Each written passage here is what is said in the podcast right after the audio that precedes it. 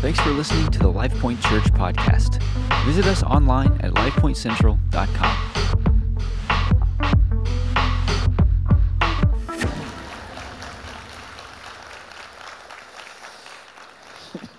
Bunch of comedians around here, I see. Well, good morning. Uh, you know, a, a few years ago, Pastor Diane and I were just praying and, and seeking God and just asking God what, uh, what He was saying about ministry and, and the church. And we really felt like He told us there were these three themes that He wanted us to really spend our ministry focusing on and make sure that we are pouring energy into these three areas. And so uh, the first is faith. Hopefully, you've heard a lot about faith around here. Um, freedom, which we're going to do a, a, whole series on freedom coming up here in another month. And the other was family faith, freedom, and family. And so uh, in, in, the month of October, we're going to do a brand new series I'm kicking off this morning called My Functional Family. Everybody say functional. So I looked up that word functional for you, and it says this it has to do with the way in which something operates. So if it's functional, it's the way something operates. It means it's a special activity that's used to contribute to the development of the larger whole, right? So we say words like functional, but what, what do they really mean? It's something that has to do with the way something operates, but it's a special activity that contributes to the operation or the success or the development of a larger whole. So when we say a functional family, because how many of you have heard of a dysfunctional family? We hear a lot about that. But what makes a family functional? That means what makes it operate properly or what makes it develop as a whole in, in proper fashion. Because we want to have uh, functional families, not dysfunctional families. And so I know when I say the word family or functional family, it sort of depends on what decade or what era you probably uh, grew up in or probably were influenced from. And so I thought I would just uh, start here. And if you are um, a, a, little bit old school in, in our more mature crowd, your ide- ideal um, TV family probably looks more like this. Uh, remember Ozzie and Harriet? I hear a few laughs. Some of you are like, what is black and white? Why isn't there any color in those pictures? Uh, I, then I, I, think another generation was influenced by the Cleavers. You know, y'all remember Leave It to Beaver? Okay. Um, then then I, I think in the 70s, there was the family that sort of fixed everything. I mean, there were fashion icons. They, there was nothing that couldn't be cured in 30 minutes, right, with the Brady Bunch, right? How many, how many film me on the Brady Bunch? All right. Um, obviously, we came out of the Brady's in the 80s. There was the Keatons in Family Ties. And then um, I think everything went south in the uh, 90s with, uh, with the Bundys. The 2000s, they tried to explain to us what a modern family was like. And in more recent, TV is probably made up of this show, a very emotional show. And so, no matter uh, what decade or generation uh, of your TV viewing, it kind of gave us an ideal for what family life was, was all about. But as I was thinking about that, I thought I would open up with this little, little survey.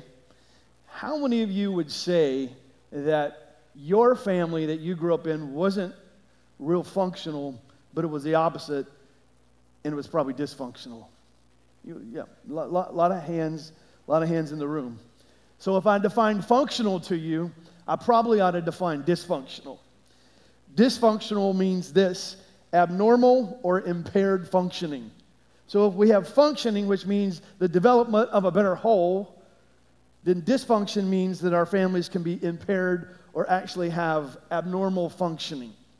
And with this many people, we understand that our families, there is a lot of dysfunction in, in our families. And so there are a lot of hands, and, and there probably might have been a few more hands, but your relatives are here, so you didn't, want them to see you. Raise your hand. But I was thinking about this statement, it is um, very possible that sometimes we can, we can probably be dysfunctionally functional. Dysfunctionally functional. Functionally, functionally, I'll spit it out here in a minute. Functioning, but really being dysfunctional in our function. That's, that looks really good on my notes, when I said that out loud, you, you know, uh, uh, a few years ago, our staff got involved in a, in a program in our community where if there were snow days in the school system, and it's a sad thing that, that there are a lot of kids in our, in our area, in our demographic, that go without, especially things like food. And so if, there, if school was canceled because of a snow day, a lot of those kids, they were finding out they weren't having meals that day.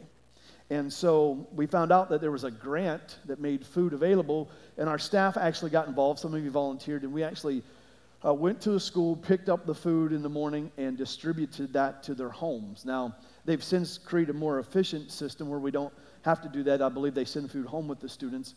Uh, but we would go house to house, and I'm telling you, if you if you just spend a little time going house to house, it was really, really evident there was a lot of dysfunction in our demographic breakdown in the family, but not just breakdown, uh, drug abuse, um, many times just small children watching themselves at home. Um, go to some houses, you know, they were without heat, they were without means. And so there, there was a lot of devastation in our culture with families. And the breakdown of family is at the root cause of the breakdown of our society. And so, like everything else, I would tell you that I believe the answers are found within the words of, uh, of, of Scripture. And so, what we want to do in this series is bring out to you some principles that I think will help you make sure that your family is scripturally functional. But I did a little bit of research for you, um, studied some what some counselors would say, psychologists would say, and I put this together in just a, list of the difference between a functional family and a dysfunctional family. And so I'll give these to you before I share some points with you. Um, the first difference is provision versus need provision versus need. For a functional family, members have all the basic needs that, that they would need, and it's provided for them. If you come from a dysfunctional family, your basic needs are actually missing. But functional families have provision. Functional families have security, dysfunctional families know what fear is really like. So, in other words, a functional family feels safe mentally, they feel safe emotionally, they, they feel safe physically. Another difference is affirmation versus rejection. I see you taking notes. The easiest thing, you might just want to take a picture of that screen real quick. A functional family, all family members uh, feel welcome to express love, encouragement, validation to each other. So family members are affirmed. Another difference is respect versus disrespect. Functional families appreciate the ideas, they appreciate the abilities, the boundaries of one another. Dysfunctional families are obviously disrespectful. Functional families have connection. Dysfunctional families know what isolation is all about. In other words, functional families create those happy life moments that they share together, the quality moments they have together. Functional families know how to communicate. Dysfunctional families live in silence. In other words, functional families know how to chat, confront, and converse openly about things. And then lastly, functional families have direction, dysfunctional families drift. And what I mean by that is functional families have a confident, clear understanding of what they expect as far as conduct goes. And I would like to focus in on that last one where we talk about direction or drifting because there really is a direct correlation between spiritual direction in a family and, and functionality versus dysfunction, meaning the absence of scriptural teaching and scriptural training and biblical training and behavioral conduct that is, that is accurate and, and that is correct. And if you're sitting in here and you're, you're an educator, you're, you're probably understanding because you are left to deal with and have all of those symptoms and responses from the children that you teach you know, five days a week. But I really want to focus in on that last one about how do we give direction and how do we keep our families from drifting. And, and so it really comes down to us taking responsibility for our families and for the direction of our families. And so some statistics would say this that 1 million kids every year watch their parents divorce, over a million kids. Out of those million kids, 70% of our, our young people will be more likely to have academic troubles and be expelled from school. There's 164% more likely that, that they would give birth as a teenager, 92% more likely to fail in marriage in their future, and 50 to 150% more likely to abuse alcohol and drugs. All has a very direct correlation and connection to how functional our families are or how dysfunctional our families are. And so, what I want to do this morning for you is use a scripture and I want to talk about this as our, our title this morning that I really believe that functional families pursue properly. They pursue properly. Everybody say pursue. They have a proper pursuit of things. Now, we're going to build on this each week. Go with me, if you would, to the book of Joshua. And if you know anything about Joshua, Joshua is one of the greatest leaders in the Bible. And he did what Moses couldn't do. He was able to take all of Israel and bring them out of the wilderness and he brought them into the promised land.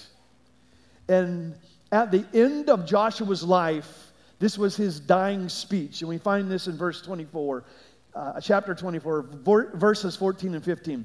And he said, Now, therefore, this is his, his dying words. He said, Fear the Lord, serve him in sincerity, and serve him in truth, and put away the gods that your father served on the other side of the river in Egypt.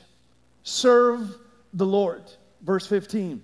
And if it seems evil to you to serve the Lord, then choose for yourselves this day whom you're going to serve. Whether it's the gods which your fathers served on the other side of the river, or the gods of the Amorites in whose land that you are dwelling. But, everybody say, but, as for me and as for my house, we're going to serve the Lord. I like the end of that phrase. You choose whether it's right for you, who you will serve, but for me and for my house, we're going to what? We're going to serve the Lord. And I believe that's a proclamation, that's a decision and a choice, and it literally written in Scripture is written as a choice. This is the choice that we're going to make. And I find in this Scripture there are some pointers that we can bring out. There are three life points that we can bring out that determines that choice we're going to serve the Lord. Because uh, as I see families being dysfunctional, falling apart, a culture full of fear, uh, a demographic full of poverty, a country right now that has no clue how to help a family or society, I would say this to you. This is appropriate today that no matter what they're going to choose, me and my house, me and our church, you and your family, we're all about what? We're going to do it the right way. We're going to do it by the Bible. We're going to do it by Scripture. We're going to serve the Lord. And I wrote this down, and I think this is great. Since it's my birthday, I need a big amen. Don't leave me hanging. Listen to this statement. People are dysfunctional, dysfunctional, God's not. Did y'all get that? We can be dysfunctional, people can be dysfunctional, but guess what? God's not dysfunctional. That means the Word of God is not dysfunctional. And it means this that functional families do not happen by accident. It's a choice we make. As for me and my house, as for my life, as for the direction of my life, we're going to serve the Lord. So let's bring out some pointers. We call them life points. Here's the first one. I believe that functional families, under this title that they pursue properly, they pursue God as their top priority. So I would say to you that one of the biggest reasons that your family will be functional or not is what you and your family pursue and how you pursue that. And it all starts with this that God has to be the top priority in the life of our families. Now, here's the thing about priorities. We all are very quick to throw our priorities out there because usually in our lives, priorities are what we want them to be, but they're not always functioning that way.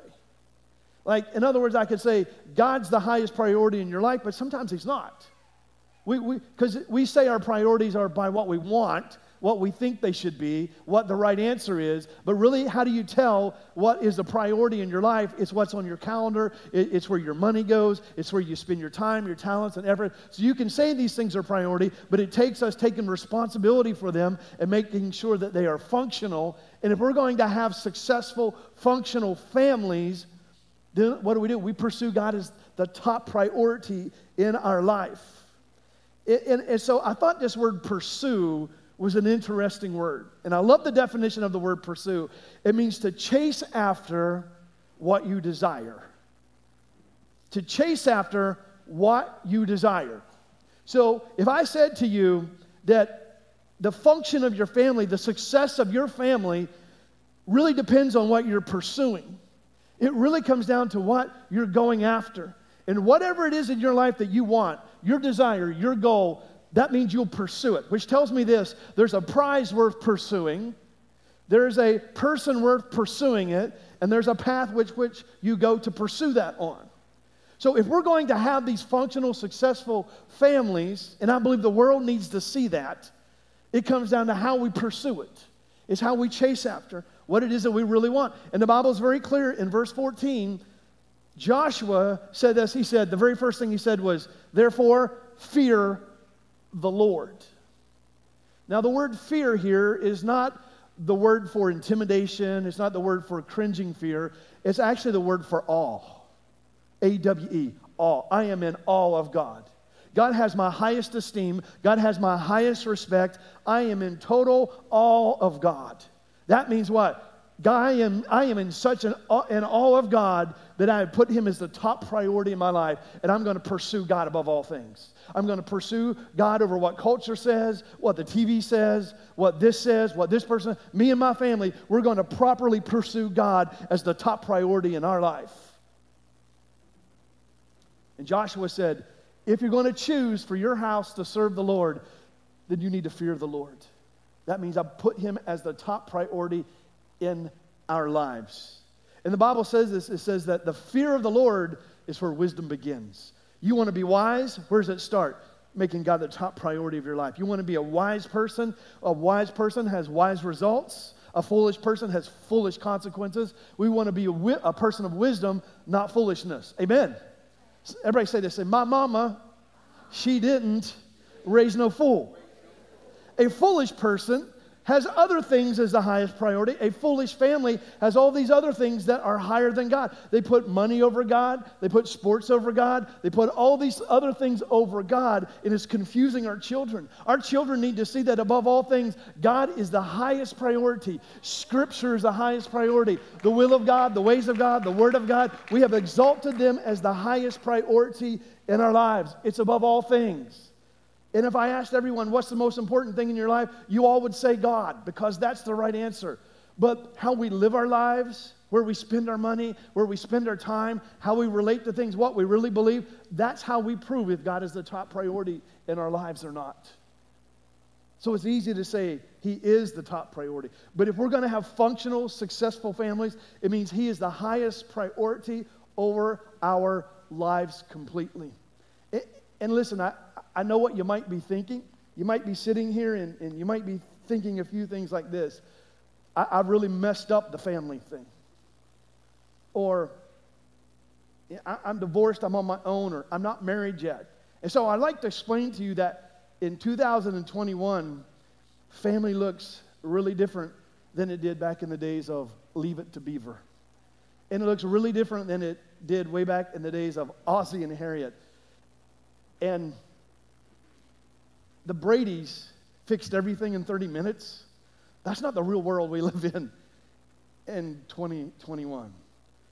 So, a lot of times when Pastor Diane and I will counsel people that are getting married or counseling marriages, we, I like to show them this, um, this pyramid. And so I, want to I wanna show you what, what family could be like. And this, this triangle has God at the top, which means He is the highest of all priorities. This would be me, and this would be you. Or this is what we would call a regular uh, nuclear family with God at the top and husband and wife here. And as long as husband and wife are continuing to pursue God as the top priority in their life, your families will be functional. Okay? Or maybe your family looks a little bit like this it was me and you, and now we have them. The them is those little people that you made or that you have brought into your family. So it's the same thing as if your family is just me and you, we pursue God, or if we have some of the little ones with us, we especially are still what? Always pursuing God. In other words, here's what I'm saying your marriage will always work as long as you're both pursuing God. Your family that now includes these children will always be successful. Guess what? As long as you are always pursuing God. And when I pursue, I say pursue God as a top priority, I mean His will, His word, and His ways are always what you're pursuing. See, with my wife, when we're always pursuing God, there are moments that I have realized that I'm not always right. That's the first thing you realize when you get married. You, you may have not been right about anything. Apparently, I don't know where to park or drive. It's just things I've learned over the years. Apparently, I needed help with these things. But how many things can be fixed? Things can be successful. But the moment someone else stops pursuing God as a top priority, you stop going like this and you start going like this. It, and, and maybe your family didn't fit into one of these triangles, but maybe, maybe, it, maybe this is the scenario that a lot of you have today. It's you with some them but the other person is no longer there. And you are a single mom or you are a single dad and you are navigating through life with children or a child, I want you to know that the pyramid still works. It's you taking those little ones and still pursuing God. See, the pursuit and the success of a family, no matter what it might look like, always depends on the pursuit of who? God. Or maybe you are a single person and there are no them, it's just you. I want you to know no matter what your family pyramid looks like, the success is not in how many people are necessarily with you as much as who you're pursuing. It's properly pursuing God as the highest priority. And what does that look like? That looks like this that the Word of God, the will of God, and the ways of God is the priority of our lives. I love the Brady Bunch, but they're not the solution. The culture is not the solution. What has been broadcast into your life, or maybe the experiences that you've even gone through in your life, I want you to know no matter what all of those are, or how they've happened, or how we failed, success is us continuing to pursue God. Someone say, Amen. So, if we're going to properly pursue, and this is the principle of, of, of, of pursuit, it's a principle all throughout the Bible that if you seek God, you will find Him. And can I just interpret that to you? The intensity or the manner in which you pursue God or seek God is also the manner in which you'll find Him. If you seek Him casually, He'll be a casual God to you. If you seek Him earnestly, He'll be an earnest God to you. It's the sowing and reaping thing. If you seek Him with abandoning the rest of the world and other things, you will find Him in your abandonment, and He will be all things to you. It's not only seeking Him, it's the manner in which we seek Him that we find Him. Life point number two. If we're going to pursue God properly, we not only pursue Him as the top priority of our lives, we pursue Him with all of our passion. With all of our passion. Verse 14 also says this it says, Serve Him in sincerity and serve Him in truth. Now, this word serve that Joshua gave means this that you yield control and you obey him wholeheartedly, or that you obey him without hypocrisy. Or, in other words, it really literally means this you stick to the directions he has given you. So, if I'm going to make him the top priority in my life, I've also got to pursue him with my passion, and I'm going to stick to the instructions he gave me. I'm going to do it with all of my heart, not my opinions, but all of my heart. So, what, what, what would that look like in our lives? To really pursue God with all of our hearts. I'm telling you how to have a functional family in a dysfunctional world. Highest priority and all my passion, or all my heart, or all wholehearted pursuit of God. Well, I think that shows up in a few areas of our life. It should, first of all, show up in our homes, where it starts. Now, I want to just give this disclaimer. I have an awesome wife. We have an awesome marriage. I have awesome kids. I feel like I have an awesome family. But in our awesomeness, we are far from perfect. And sometimes we don't get it all right. We didn't get it all right in raising our kids. We didn't get it all right every day in and day out of relating with each other. But the one thing we keep doing is, is we keep pursuing God. And we keep pursuing Him with all of our hearts. And if you have figured it all out and you have done it all right, you can finish this series for me over the next few weeks. But I doubt that any of us have. And my wife always says this the thing about Jesus is he can always redeem. Did y'all hear that? He can always redeem. He has the power of reversal. And what I mean by that is, even though we may have failed, made mistakes, had some blunders, had some failures, God has an amazing way of putting things back together, restoring, replacing, reprogramming, helping. That's the nature of God to be restorative. Has anyone ever experienced that? So that gives me hope for the days when my wife misbehaves. And I have to just bring up to her where she's misbehaving, where she's missed it. And obviously, the day I do that is when I'm misbehaving, right? so, what does that look like? I asked my wife, I said, said, so if I said that we're to pursue God with all of our passion, and it, first of all, it shows up in our homes, what does that look like? And, and we both said this it, it's how we pursue God at home, in front of our kids, with our kids. What does that mean? It's the atmosphere of our houses. And I, I've said this before, I don't know if I've said it recently, but how many of you think this is a good statement? We just want God to manifest. That means show up. How many want God to show up when we have a service? You want God to show up in your house. You want God to show up in your life. Here, here's what I realized we can't make God show up. We are not in charge of God showing up. But there is one thing that we're in charge of the atmosphere. Let me explain this. We are in charge of the atmosphere where God can show up. One thing God is not in control of is the atmosphere. So if we do this right, you and I create an atmosphere for God to feel welcome to show up, and God shows up. I can't make him show up, but I can be in charge of the atmosphere that makes him welcome to show up. He's not in charge of the atmosphere, but he's in charge of the showing up. So if my home can become an atmosphere where God feels welcome, if I can create an atmosphere where God is welcome in my house, with my kids and our family, that's my responsibility. If I can create that atmosphere in my own life, God will show up. The reason why we do services like we do on a weekend is we want to create an atmosphere for God to show up. I think God has showed up today. Say, how do you know? Did you feel Him in worship? Did you sense Him in worship? Are you being taught the Word of God? Because when you teach the Word of God accurately, God shows up. He's here right now. He, when I say certain things, he's going, knocking on your heart. He's just knocking. He's like, mm, mm, mm, he's saying, if you embrace that, it'll make you changes. You want to know how to do some things? Here it is. My word will correct. My word will direct. My word will heal. My word will expose. My word will conceal. My word will reveal. My word will restore. My, my word will equip. My word will encourage.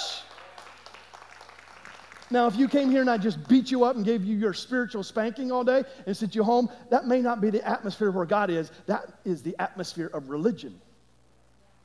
So if I said to you that your job is to go home this week and work on the atmosphere of your home, that might mean some things like this the words we say, how we interact, what's on the TV, what's playing through the radio. Some of those things might need to be altered because it is in those little things that we do that allows God to show up in our house.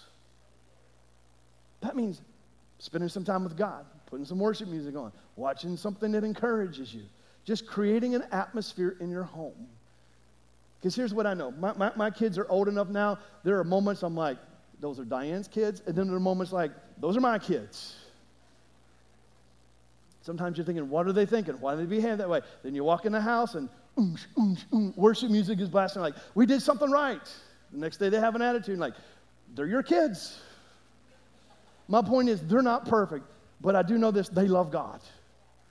And that's the best thing we could do as parents is create an atmosphere where they've learned to love God. I also believe that this pursuing God with all of our hearts doesn't just show up at home, it shows up in us taking our families to church. Now, let me stop and say something here. We have lived in a, a world for almost two years now where one of the most challenging things is when a government says you cannot gather and worship. Now, we're to respect and honor government until they tell us things that are not biblical. Now, we're never to be rebellious, but we're to take and stand for our rights. And I will tell you this one of the most important, the Bible says this when you see the days approaching, and the days aren't approaching, the days have approached.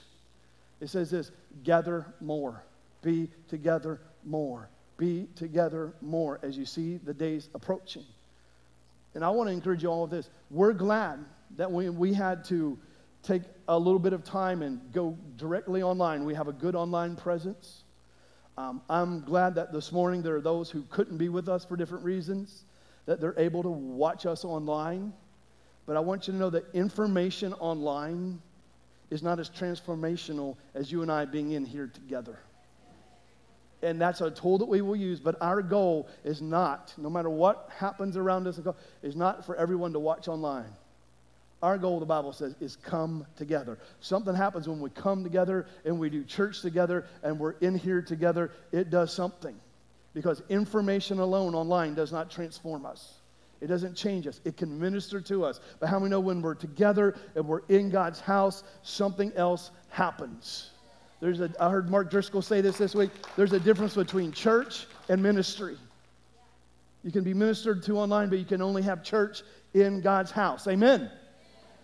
So, so coming together, bringing your kids, being in church together, that, that's us pursuing God with all of our passion. And you know, we can pursue God in society too. It, it's how we live our lives as a family. I want to encourage you don't let culture tell you how to raise your kids, and don't let culture tell you how to do family, because they don't have a clue. Get your clue from the Word of God, it will be transformational in your lives. Amen. Last life point is this that not only do we pursue God by making Him the top priority and we pursue Him with all of our passion, but we pursue God for our highest priority or our, our highest purpose. So we've used these three words when I talk about pursuing. How do we pursue God? He's the top priority. How do we pursue God? With everything that's in our passion. And how do we pursue God? We make Him the purpose of our lives. Verse 14 says this Put away the gods of the culture that you worshiped on the other side of the river. And what I mean by that, it actually means this. This is interesting, but it means this to have honey without the wax. In other words, what the Word of God what Joshua is saying in his dying words was absolutely this have a pure pursuit of God. Make God the purest purpose of your life. Get away, put away all the other gods, all the other things of culture, all the other things of society. You got to shelf those things, put those things away. They don't work. Use the Word of God to raise your kids. Use the Word of God to train up your kids. Use the Word of God to have a marriage. Use the Word of God to how you function in society. Use, here's what I'm saying the Word of God works. You won't go broke, you won't go defeated. You won't go divorced. Do y'all hear me? If, if, if the Word of God is your priority, your passion, and if it is your purpose. I'm going to close with this scripture. I know you know it, but this is in the Hebrews, chapter 12 and verse 1. It says, As for us, sounds a little bit like the last thing we read. As for me and my house, we're going to serve the Lord. But as for us, we all have these great witnesses encircling us like clouds. It means there are those who've gone before. So we must let go, everyone say, let go of some wounds. I want to say, we have to let go of what? Every wound that has pierced us and the sin that we easily fall into. Then we will be able to run life's marathon race with the passion we talked about, with the determination we're talking about, for the path has been already marked out before us. Now, this scripture is an attitude scripture. It's talking about the attitude that you and I could and should have. It's this attitude of putting the things that weigh us down, taking it and pushing it far from us so we can run our race. Some of us are not being able to run our race because we're not pushing those things far from us. We're dragging them along behind us.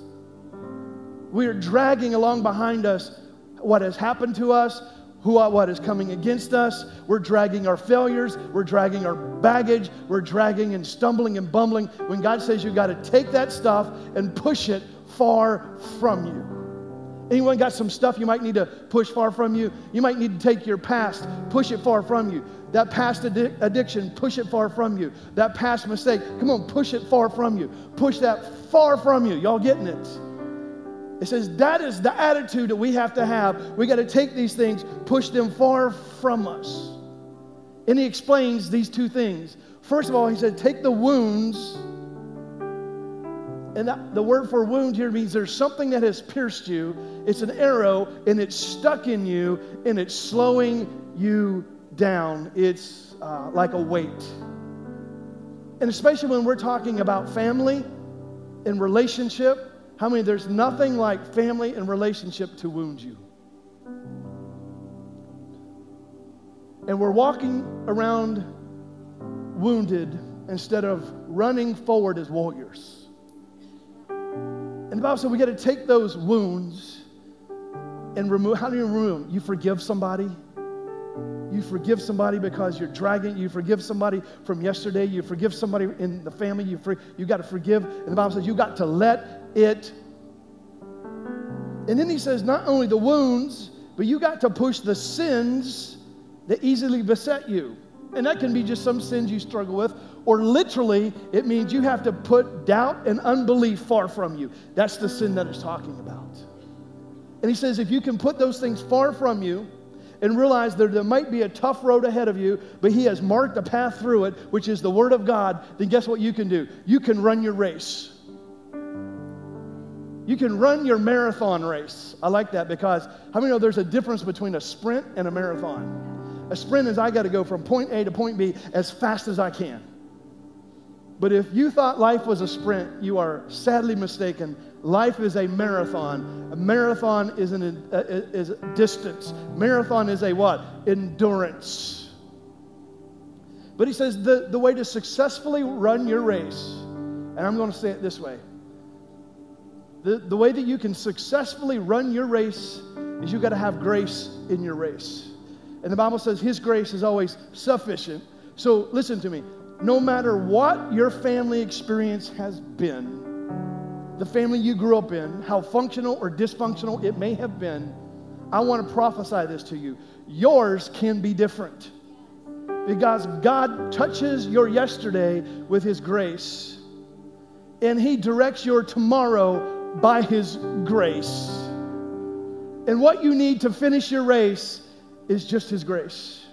And the Bible says you need to take your faith and embrace the grace of God. You say, What do you mean by grace? It just means the sufficiency of Jesus. Grace is the goodness of God, the favor of God on your life. You say, Well, I don't deserve the goodness of God. Well, if you study the word grace and favor, it means that the goodness of God is unmerited, it is unearned, and it is absolutely undeserved. Now, if any of you in this room qualify by saying, I don't deserve it, I can't earn it, and I don't deserve it, would you raise your hands? That would be all of us. I don't deserve the goodness of God. I have goofed up, messed up, gotten off track, failed, especially maybe in relationship. Here's my word for you put those things behind you, push them far from you, push that dysfunction far from you that you may have been um, raised in, push the dysfunction of your own. Um, me and my wife say this all the time. No one gave us a workbook on how to do this. Our, our pre marriage counseling was horrible. Two lives, two different opinions, until we said, everything we need to figure this out is in this book, and that's what works. So we got to push. Are y'all getting what I'm saying? You got to push some of these things far from you. The doubt, the unbelief, the failure, the wounds. You got to push it far from you. Know that there are those circling around you. They're behind you. Run your race. Take your family. pursue the highest priority of the Word of God, the ways of God, the will of God. Do it with all of your heart and make it the purpose of your life. That's what makes your life functional. Because I want you to hear this your marriage, your life, your family has a purpose. No matter what your triangle looks like, it has a divine purpose. The book of Psalms says this before you ever breathed, your days were written in a book. Psalm 139, verse 16. Our pursuit needs to be God, what's in that book for my life? Who's the person I'm supposed to marry in that book? How am I supposed to do raise my kids? How are we supposed to do this marriage thing? How am I supposed to do this single parenting thing? How am I supposed to do this? No matter what your triangle looks like, there's the goodness, there's the grace of God, there's the word of God, there's the direction of God for your life. Listen, with that, none of us should stand here and say we're dysfunctional. And none of us should stay here and say, I, am at a disadvantage. Because the grace of God is your advantage, and the Word of God is how we function. We want to build functional families no matter what your triangle looks like. Are y'all getting me today? Are you feeling me today? No matter what your triangle looks like. If it's just you and God, it doesn't mean you're dysfunctional. If it's you and God and her and them, the only thing that makes you dysfunctional is what you're pursuing and how you're pursuing it and what's become the purpose of your life. Look at someone and say, That's good right there. Somebody get something good out of this this morning. So I want us to I want us to stand for just a moment before we do a closing song. And I just want you to think for a moment before we rush out of here and move on with the rest of our week. And we're going to build on this next week and the next week. And I'm going to share with you over the next few weeks, guys, how do you work in this triangle? Ladies, how do you work in this triangle? Kids, how do you work in this triangle? How we protect ourselves. We're going to deal with all that. But I want you at this moment to just close your eyes for a moment. And I want you to think about the things I said today. And only you know how functional or dysfunctional an area of your life might be. And only you and God know what it is that you need to rearrange, repent of, restructure, rebuild, remodel.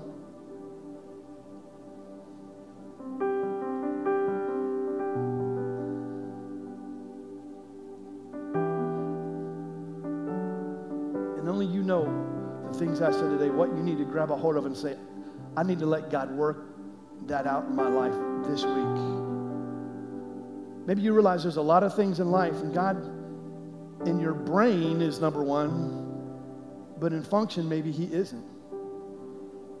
Or maybe you've been serving him with like a certain capacity, but not all of your heart. Or maybe he's not the total purpose of your life. Or maybe you were like that last scripture. There's some arrows stuck in you, or some doubt and unbelief that God could bring you through it, turn you around, and get you across the finish line. And maybe there's something or someone you just need to forgive and let it go that someone could be yourself.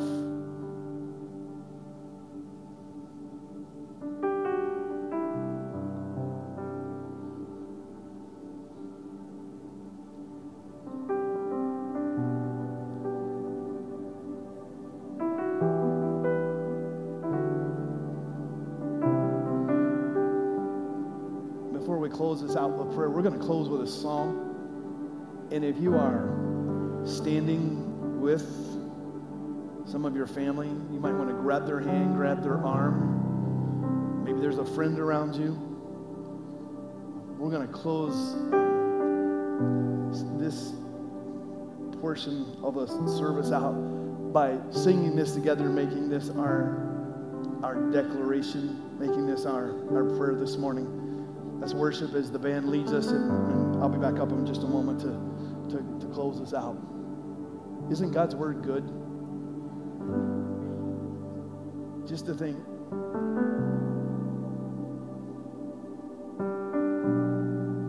no one's looking. How many would say, man, I, I just know this, the family thing, I've, I've erred in some areas. Isn't it good to know today, though, that because God is for us and not against us, sometimes it's just a few heart adjustments, and He gets us right back in our lane. Isn't it cool? That God just corrects us, redirects us like that. I feel like there are a few people that need to hear what I'm about to say. And I will say, Thus saith the Lord with this Your failure is not fatal unless you let it be. Your failures are not fatal unless you let them be. As long as you're breathing and the word is working and it's alive, possible, healing is possible, redemption, restoration. It's not only possible, it's probable. Failure isn't fatal when God's involved.